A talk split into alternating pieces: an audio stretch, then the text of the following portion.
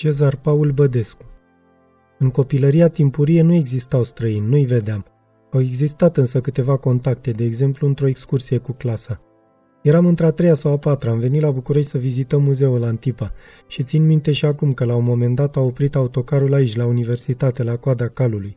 Ne-am dat jos și lângă noi era un autocar cu bulgari.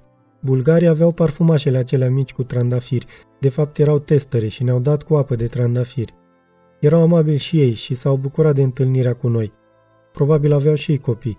A venit apoi învățătoarea foarte schimbată la față și ne-a strâns repede și ne-a urcat pe toți în autocar și ne-a spus să nu ne mai apropiem de ei.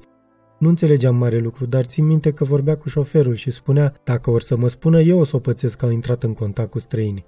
Mai târziu, aveam un coleg al cărui tată mergea în străinătate și povestea ce era pe acolo.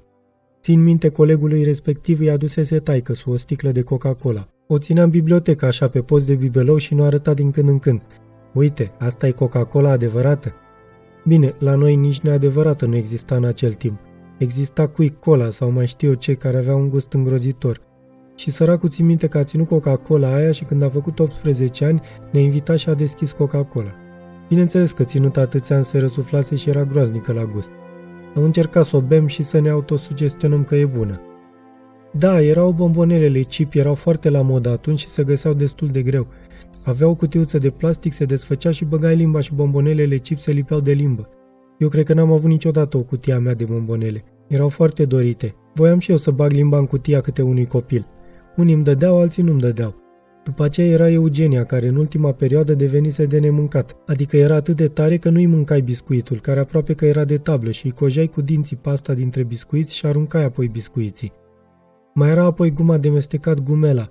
Era un fel de lamă de gumă, dar tot așa, ținută mult în magazin se întărea și cu greu o muiai și apoi trebuia să o scuip repede, că își pierdea și gustul, devenea destul de acră. Și mai erau și țigările de gumă, erau tot necomestibile. Mai erau niște legende pe care le auzeam și la care visam, dar tot așa, n-aveam parte de ele. Zahărul candel. Veneau unii din când în când și sugeau ceva și spuneau că au zahăr candel, dar de fiecare dată când mergeam la cofetărie să întreb dacă aveau zahăr candel, îmi spuneau că nu. De fapt, zahărul în sine nu se găsea, se dădea pe cartelă. A, am uitat ceva legat de guma de mestecat. Guma de mestecat era interzisă în școală și în grădiniță.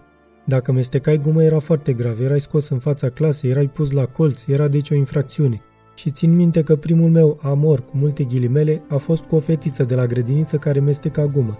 Era o infracțiune, ea era o infractoare și era scoasă tot timpul, dată drept exemplu negativ, pusă la colț.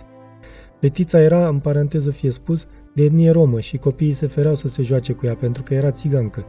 Unii spuneau că și miroase. Mie nu mi se părea că miroase. E adevărat, dacă mă apropiam de ea, părul îi mirosea puțin a tutun. Probabil că se fuma în casă. Și țin minte că eu nu aveam nicio problemă și mă jucam cu ea și ea, pentru că m-am jucat cu ea și îi dădeam atâta importanță și nu o respingeam ca ceilalți, mi-a dat și mie gumă. Dar n-avea gumă întreagă, avea una amestecată pe care o pusese în buzunarul de la sarafanul de grădiniță. Mi-a scos de acolo selipițe, bineînțeles, de tot felul de scame din buzunar și mi-a dat de acolo și m-a întrebat, uite, vrei gumă?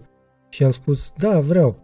Și a fost cea mai bună gumă, cu scame, cu de toate, mestecată, și a fost o experiență, țin minte și acum, prima mea experiență erotică, dacă pot spune așa. A fost un fragment din cartea Tot înainte, Amintiri din copilărie, de Simona Preda și Valeriu Antonovici, la editura Curtea Veche. Lectura George Harry Popescu